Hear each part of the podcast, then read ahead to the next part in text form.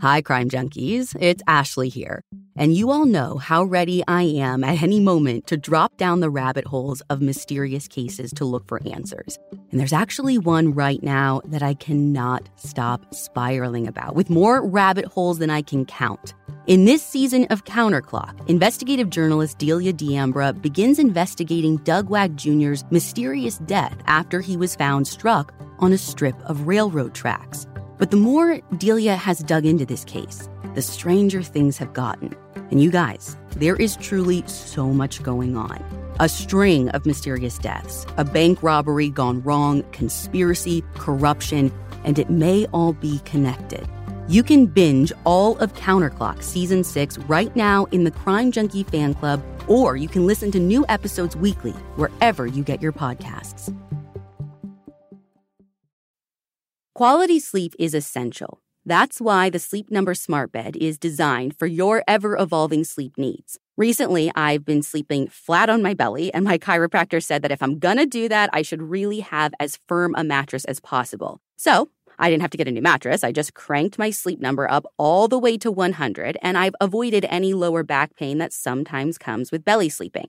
JD Power ranks Sleep Number number one in customer satisfaction with mattresses purchased in store. And now save 50% on the Sleep Number limited edition smart bed for a limited time. For JD Power 2023 award information, visit jdpower.com/awards. Only at Sleep Number store or sleepnumber.com. Sometimes it's challenging to connect with friends and family who aren't native English speakers. So learn their language with the most trusted language learning program, Rosetta Stone. Their efficient, immersive lessons are used and beloved by millions. The True Accent feature even provides feedback on your pronunciation. Learn on the go with convenient, flexible, and customizable lessons as short as 10 minutes. For a very limited time, our listeners can get Rosetta Stone's lifetime membership for 50% off. That's 50% off unlimited access to 25 language courses for the rest of your life. Redeem your 50% off at rosettastone.com slash crimejunkie. Hi, crime junkies. I'm Ashley Flowers. And I'm Britt. And uh, whose new fly logo is that? Um, I think it's ours. I know. Today is a super special day because today, December 18th, 2020, Crime Junkie officially turns three years old. Oh my God. uh, isn't it weird? You guys, in the past three years, we have been able to do so much. Like this has become way bigger than we could have ever imagined. And it's all thanks to you guys. Yeah, whether you've joined the fan club or bought merch or even just by listening to our episodes and the ads, you're giving us the ability to support causes that are important to us. Yeah, I mean, because of you guys, we have been able to tell, if you can believe it, 630 stories heard over 500 million oh times oh with the goal to educate and advocate. And I know you guys are on board with us because together we have all been able to give over $643,000 to charitable organizations and which just causes. blows my mind. I can't I, I almost can't even comprehend that. I know. and this is just the beginning, you guys. I mean, I have been spending a lot of time in 2020 actually working to establish a nonprofit that will fund DNA testing in cold cases and provide resources to family members advocating for justice. And none of this could have been done without each and every one of you. I mean, I could literally cry, you guys. I am so proud of all of you. I am so proud of the whole audiochuck team. Like, we have done an awful lot together. And like I said, way more than Brit, like we ever imagined was possible. Yeah. And I truly believe that this is just the beginning. And I yes, I know that we are all going to make an even bigger impact over the next year or years to come. Yeah, and all of that is to say this is more than we ever thought it would be. And we want to reflect all that we have done together with a brand new look. Now, not to worry, it is a new look, but we will still be the same podcast you know and love. We'll still be telling the same true crime stories every single Monday, just like we always have. And we're also sharing a few little extras with you guys, like a desktop and phone background. And we even have social media stickers and gifts yes! now. Yeah. And you can find all those on our website at crimejunkiepodcast.com. Yeah, we'll link to them in the show notes as well. And it's not just a new look today. We actually have something for you guys, a little present of sorts, something totally different as a way to say thank you for everything that you've helped us accomplish.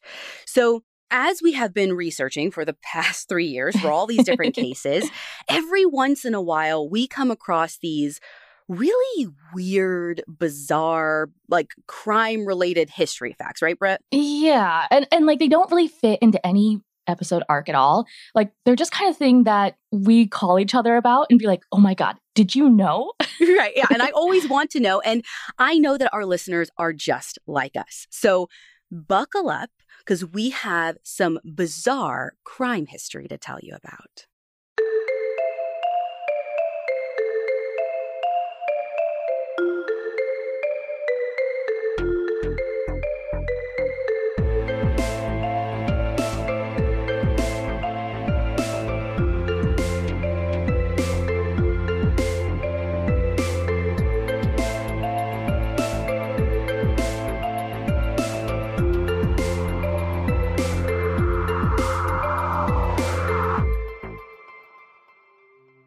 Okay, so Britt, the first one I have for you.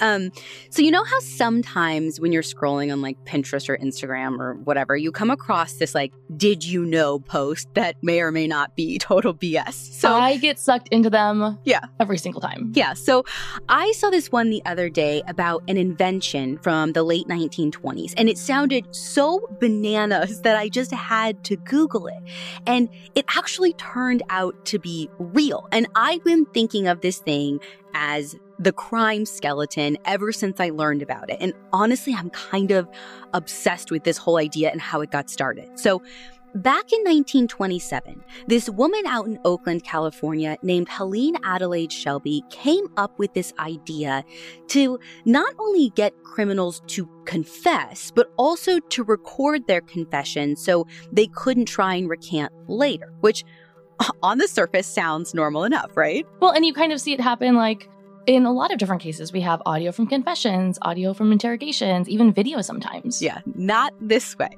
So, Helene's invention is this booth type thing that is split into two. Like, Think of one of those that you would see in churches that people go to confess in. Okay, okay. The police officer doing the interrogation sits in one side, while the suspect goes in the other.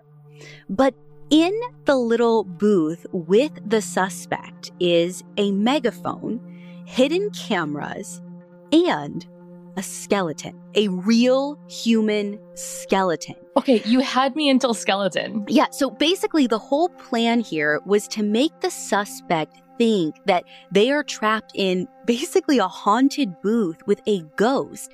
And since mysticism was really big at the time, like we're talking seances and stuff, you can kind of see maybe where she's coming from, like why this idea came to her at this time. Now, just stay with me here because I want to read you some of the features from Helene's patent application. Because, yeah, she totally filed a patent for this thing. I mean, get it, girl. I, I understand that. Girl, the patent got approved. So, according to her specifications, the booth has to have a special lighting setup on the ceiling, and the floor has to, quote, produce the appearance of an apparition having a translucent outer or astral body.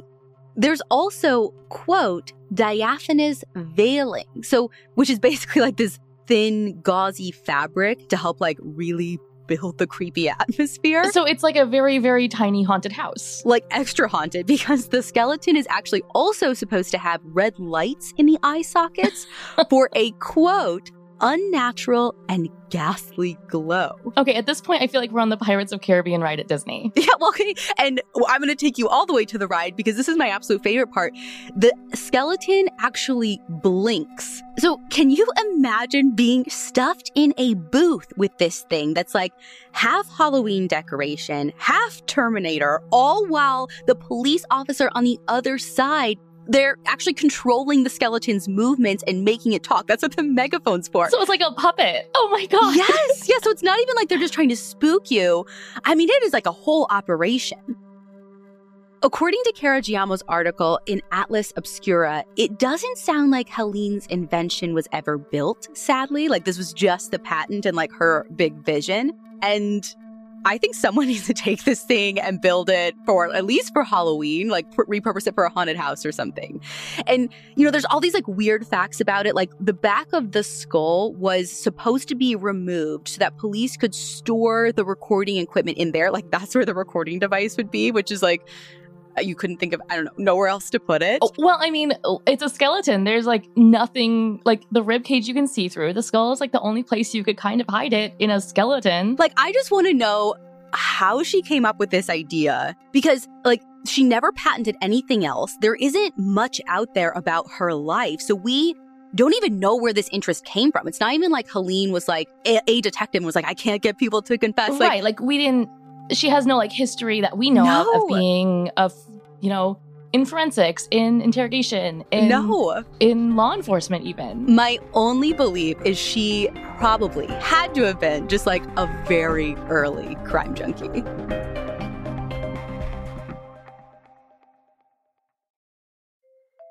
The evidence keeps pouring in. At this point, the facts are undeniable. It's an open and shut case. Monopoly Go is the most fun you can have in a mobile game. Everyone is still talking about Monopoly Go for a good reason. It is an absolute hit. Millions of people pass Go every day because this game is always bringing something new to the table, like countless crazy tournaments you can join with your friends as partners or teams, or timed events offering bonuses like massive multipliers or rent frenzies to help you get huge rewards. And there's so many rewards to discover.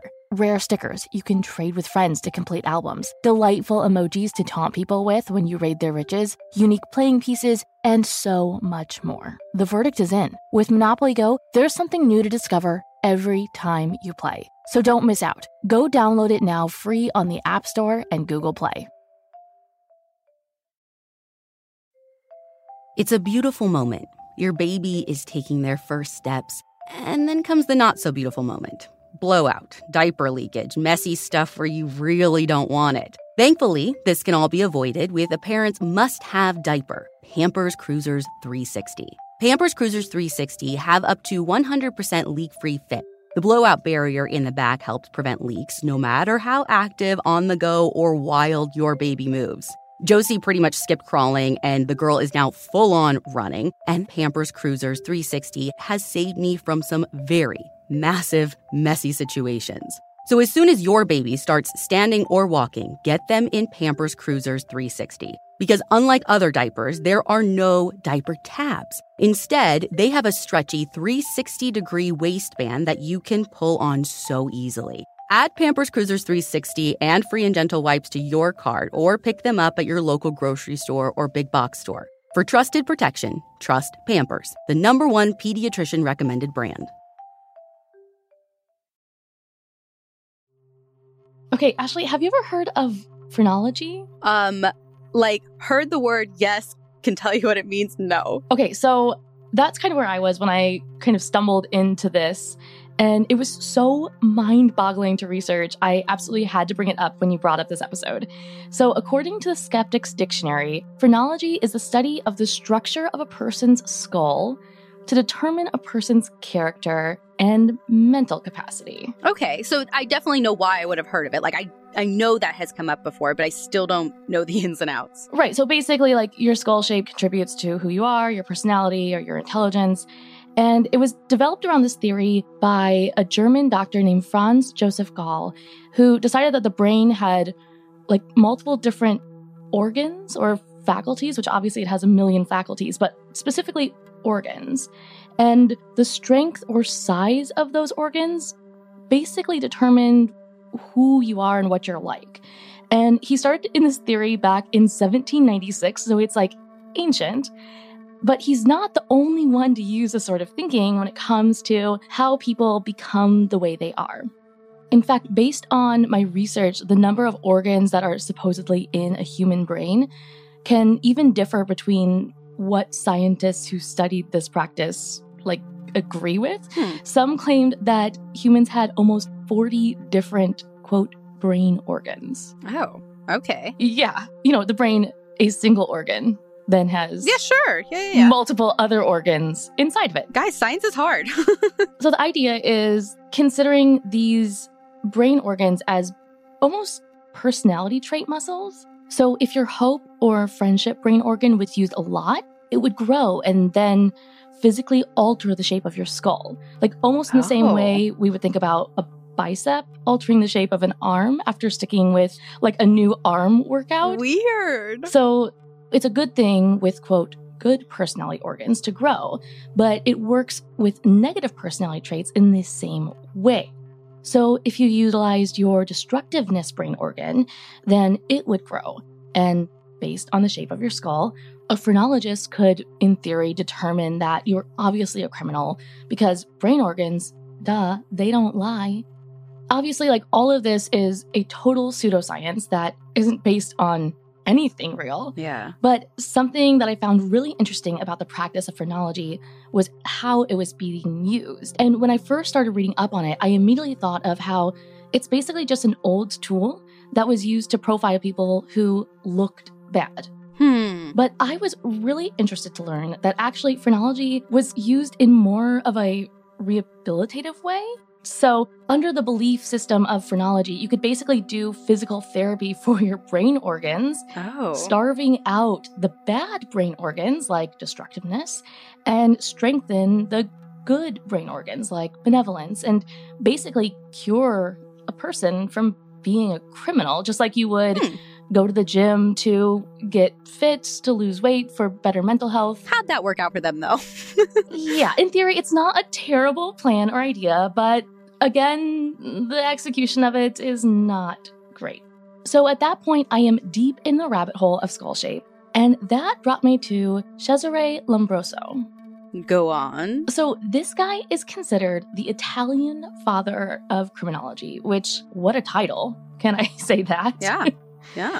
In the 1870s, he began to blend these elements of phrenology with another practice called physiognomy, which is the study of personality based on facial features. And I'm just going to tell you right up front this was not used as kindly as the practice of phrenology alone when it came to practicing it. Oh boy. Rehabilitation was not really on the table. Lombroso was pretty into the idea that some people were just born criminals. They were lower in the evolutionary phase than non criminals were. And he believed that that basically determined who you were based on how a person looked. And according to his book, The Criminal Man, Lombroso believed that, quote, nearly all criminals have jug ears, thick hair, thin beards, pronounced sinuses, protruding chins, and broad cheekbones, which, like, I'm sorry, I have like half of those things. yes, and also to be clear, like as a woman, I don't have a full beard, but so like I'll never be a criminal. Like it sounds like he's like also like it's just men. right. And and here's the thing, law enforcement would actually consult with Lombroso. oh, Seriously, my and he even claimed he had successfully picked out a sex offender from a lineup based on his features. based solely on the offender's appearance, which. Mhm, okay. And believe me, I get that all of this sounds not only cuckoo bananas, but the practice of both phrenology and physiognomy were wildly racist and anti Semitic in their very nature. Like, even though they were both officially debunked as legitimate ways to measure the guilt or innocence or quote unquote predetermined qualities of a human back in the 19th century, we also still see elements of both these practices kind of pop up here and there in true crime conversations. Like, think about everyone's favorite, he didn't even look like a monster, monster Ted Bundy. Like, Yeah. he looked innocent. He had a baby face. He looked kind. Or on the other end of the spectrum, are there facial features on a person that you feel creeped out by at a store? It's it's kind of the rudimentary version of that. And Yeah. even terms like highbrow, lowbrow, thick-headed, they all stem from these ideologies. And obviously, these two practices were pretty influential, though obviously not super healthy to the evolution of criminal anthropology. But get this Lombroso actually started a museum devoted to his work in this field. And you can visit his entire collection of skulls and diagrams and, wait for it, even his own preserved head. Oh. Very on par for his study. Um, at the Museum of Criminal Anthropology in Turin, Italy, which is now like on my top list of places to go. Yeah, yeah. Like, obviously, this is all bananas and BS and led to a ton of terrible stuff. But I don't know. There might be something to like, I think I grew my crime junkie brain muscle. And look at me brain now. organ. Yeah, our little br- our little crime junkie brain organs are growing today, you guys. They're thriving. Oh, man.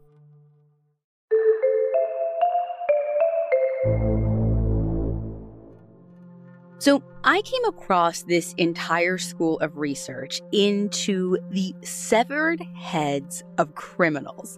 Like, the whole research is basically whether or not these heads are actually dead or are they still able to feel things, I guess. Okay, so we're kind of still on like the skull thing. Cool. Yeah, right. So decapitation has been a thing for centuries, and there have been a ton of reports about heads still doing things. According to How Stuff Works, people in the UK claimed they saw Anne Boleyn and King Charles I's head trying to talk after they got cut off. So like I've totally heard that about Anne Boleyn. Yeah. yeah, so there's definitely a precedent for this, but the idea didn't really get a lot of traction until the French Revolution. And let me tell you, things got weird then. When we think of the French Revolution, we think of the Reign of Terror and the guillotine, right? So in 1793, this young woman named Charlotte Corday is sentenced to die by the guillotine.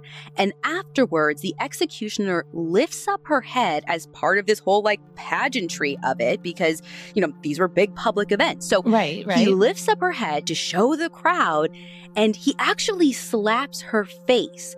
Now, that on its own isn't weird. I mean, it's not great, obviously, but it was a common thing at the time. Except this time, the crowd sees Charlotte's cheeks Which in theory she shouldn't be able to do because there's no blood from a heart coming to it. Right, and it's not just the one that got slapped. Like, you could think, like, maybe there's a little, I don't even know what you were thinking, but like, both cheeks are flushing. Not only that, but according to Richard Zacks' book, An Underground Education, the look on her face even changes. Some eyewitnesses say her lip curls in disgust, basically like a how dare you kind of look. Like reacting to the situation. hmm Now, this kicks up a big fuss right away because the guillotine was supposed to be this really humane way of executing people. Like, Yeah, it was supposed to be like sophisticated, quick, mhm. easy, painless, quote unquote. right, they would die right away. There was no suffering. But now, I mean, with this, if Charlotte could somehow still have a physical reaction afterwards, then didn't that undermine the whole point?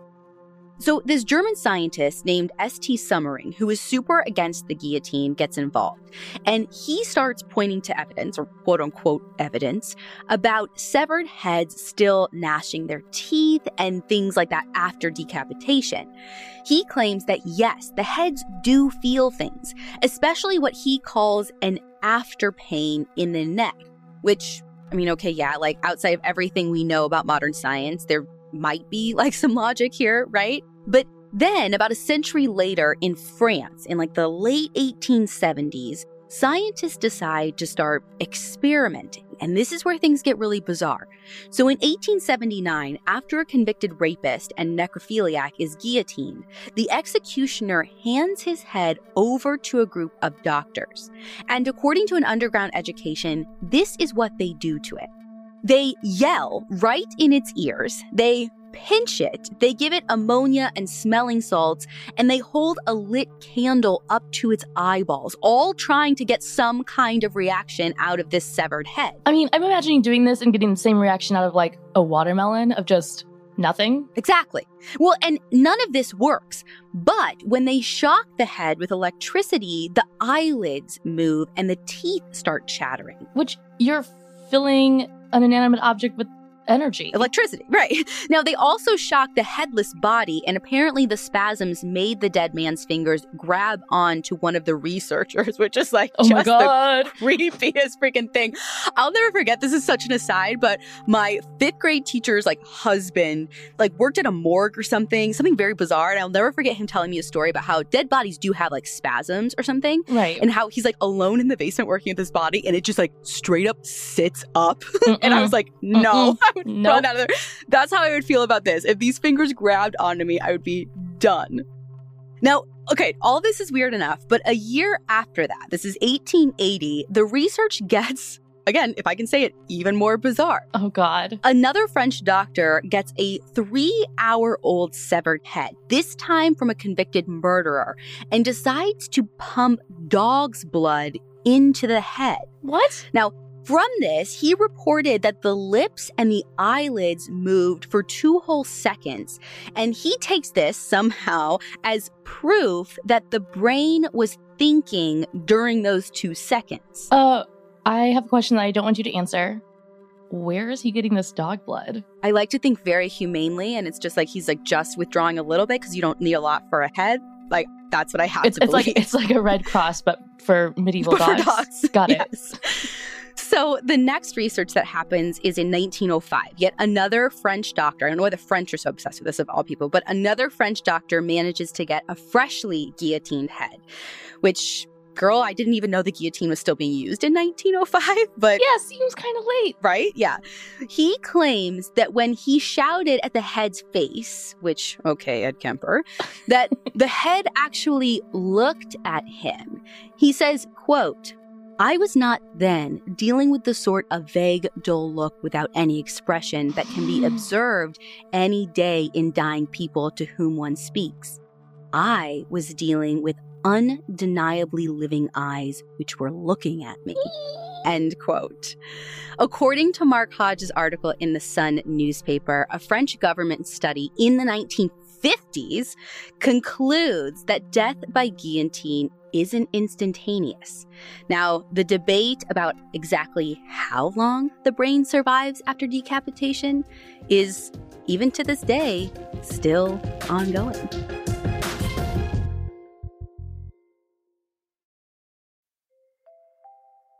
Everyone loves a good family mystery, especially one with as many twists and turns as June's Journey, a hidden object mystery game with a captivating detective story.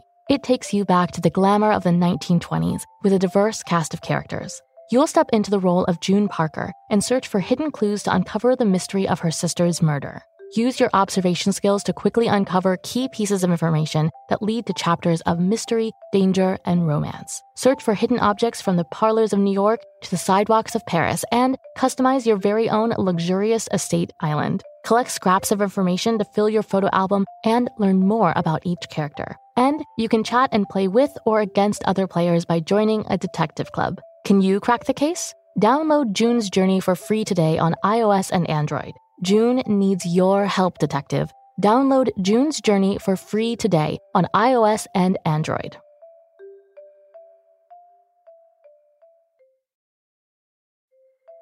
The only acceptable reason to interrupt a podcast? Your dog. Take a minute now to pet your dog while you learn all about Bark, the company dedicated to making dogs happy. Every month, BarkBox designs and delivers a whole new collection of toys and treats just for your best bud. Every toy is tailored to your pup's size and playstyle. From squeaky plush toys from BarkBox to ultra tough, durable ones from Super Chewer. Our dog Birdie is a huge toy girly. She is surprisingly gentle for the most part, but is also a pretty intense chewer. So she'll like delicately pick up her new toys from BarkBox, then deliver them to a safe place where she can attempt to destroy them. But these are super chewer toys. They're no joke. Every treat is made with yummy, healthy, all natural ingredients like pumpkin and sweet potato, and each box is inspired by a new theme and comes with fun surprises for you and your dog. Birdie literally sniffs out the bark box when it arrives and follows it around until we open it up and let her check it out. For a limited time, they'll double your first box of goodies for free. To get your free upgrade, go to barkbox.com slash crime junkie. Okay, so my last topic is public humiliation, which I experience, I feel like, regularly? um, when I was like seven, I was getting an award at the Girl Scouts and my sister pantsed me. So, like, same. so, I think a lot of us think about it probably a lot. And when you think of it as a form of punishment, it's usually like the scarlet letter or standing in like stocks in the town square and totally. all the villagers throw rotten food at you. But we also see it happen in lethal ways going back for centuries. Public executions, whether or not by being beheaded, like you had talked about earlier, or even stonings and crucifixions. Public humiliation has existed as a punishment basically forever. And I kind of find it as a really interesting concept of punishment, especially in the non lethal ways.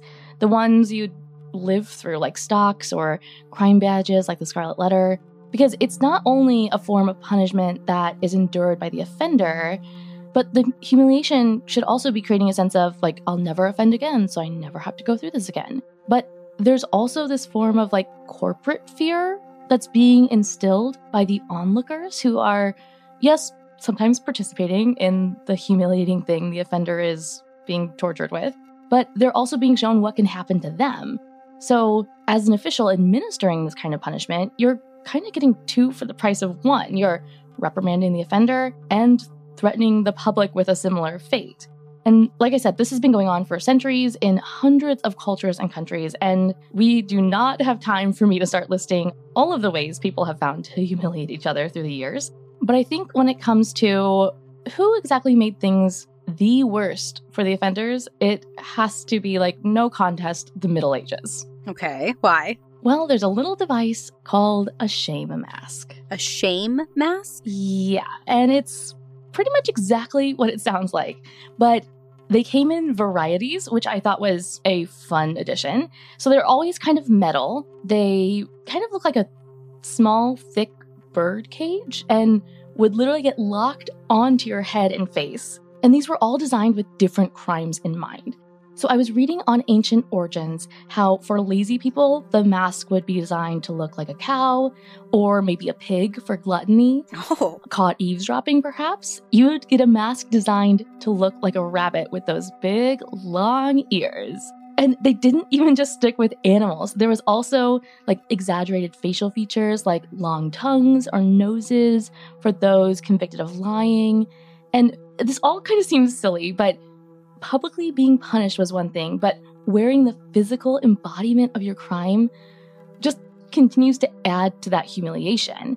How long did people have to wear it for? Well, here's the thing you weren't just wearing the mask for a couple of hours or days or whatever, and you could hide in your house with this heavy iron bird cage on your head. Yeah. You were paraded down the streets. This is like I'm getting like very Game of Thrones vibe, and I didn't even watch Game of Thrones, but like right when and, she's and, like, like, walking naked through the town, ringing the bell. Shame. Exactly. And you think you're done after that walk. Some masks even had little bells on top.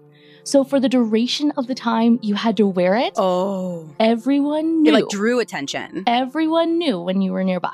Oh, And the one thing that I saw more than anything when I was researching public humiliation as a punishment, especially these shame masks, were kind of how sexist and misogynistic they were in practice. how so? There was a specific addition to some shame masks called the scold's bridle. What is that? So it was designed to punish a nagging wife or gossip.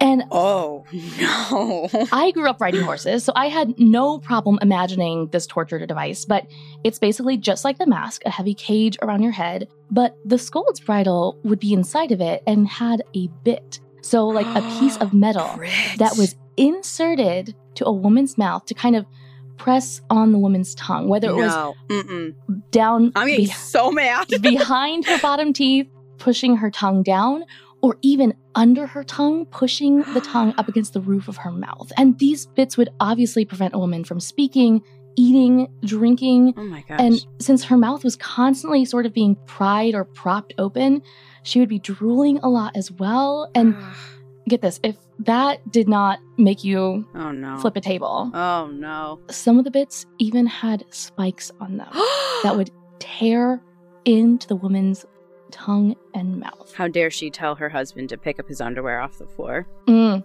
So close to the hamper, but never in it. I don't understand. Holy heck. 2020 isn't a great year, but guys, at least it's not the Middle Ages. Oh, truly. And according to Bustle, in the 16th and 17th century, there was another form of punishment usually reserved just for women Mm. called the ducking stool. What's that? The woman in question would be tied to this little chair or stool, but that stool was attached to a super long pole that would extend the woman over a body of water, like a lake or a river, and she would just get dunked in over and over and over again. And the same article that I was reading about shame masks from in Ancient Origins, they also referenced this, but in a way that was used for quarrelsome married couples. So again, back to the underwear, so close with the hamper. Yeah. Um, instead of just the woman being tied to the stool, the couple would be tied together, back to back, and Oh dunked my into God. the water repeatedly. So I guess like yay equality. I'm not sure. Was it was the whole was the whole point like we're just gonna keep dunking you till you figure out how to like work it out and be friends? I or guess so. Like I don't. I don't know how you can convict a couple of being quarrelsome and then punish them for yeah, it. what a weird form of marriage counseling. Truly, and it's like I marriage counseling meets Survivor. so. What you're saying is like the Amazing Race. oh yeah, there you go. And again, I could talk about this for hours, and I definitely only scratched the surface on public humiliation as a bizarre form of punishment throughout time. But I do want to mention one last one that I kind of just didn't see coming. Much like the shame masks, there was a device called the flute of shame. I don't even know what that means. So it was this large flute shaped piece of metal with a neck shackle at the top and a row of finger clamps all along the front of this flute, essentially, but like a giant flute. Like it was strapped to your neck and would go down like to your waist or even further. Then your fingers would be clamped into place in the finger clamps on top of it. And my favorite part of this bizarre torture shame device is what it was used for when it came to convictions. Okay.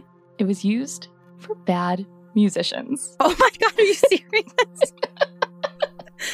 so like if you were just like real crappy and no one liked your They're like, you need to learn a lesson. Your bad music wasn't humiliation enough for you. Here is the flute of shame.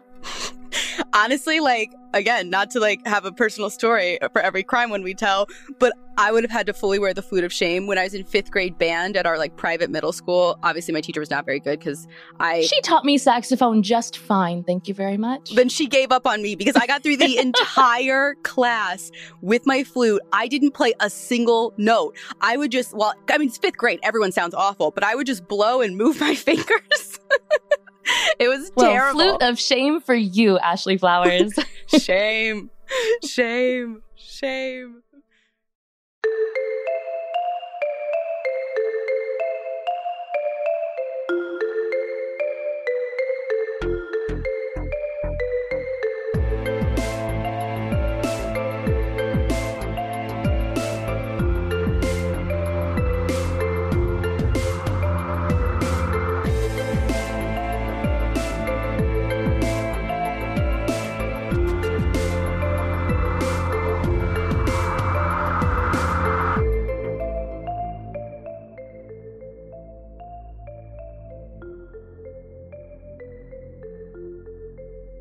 Crime Junkie is an Audio Chuck production. So, what do you think, Chuck? Do you approve? Spectrum One is a big deal. You get Spectrum Internet with the most reliable internet speeds, free advanced Wi Fi for enhanced security and privacy, and a free Spectrum Mobile Unlimited line with nationwide 5G included, all while saving big. For the big speed, big reliability, and big savings you want, get Spectrum One. Just $49.99 a month for 12 months. Visit spectrum.com slash big deal for full details. Offer subject to change, valid for qualified residential customers only, service not available in all areas. Restrictions apply. If a friend asks how you're doing, and you say, I'm okay. when the truth is, I don't want my problems to burden anyone. or you say, Hang it in there. because, If I ask for help, they'll just think I'm weak. then this is your sign to call, text, or chat 988 for free, confidential support. Anytime. You don't have to hide how you feel.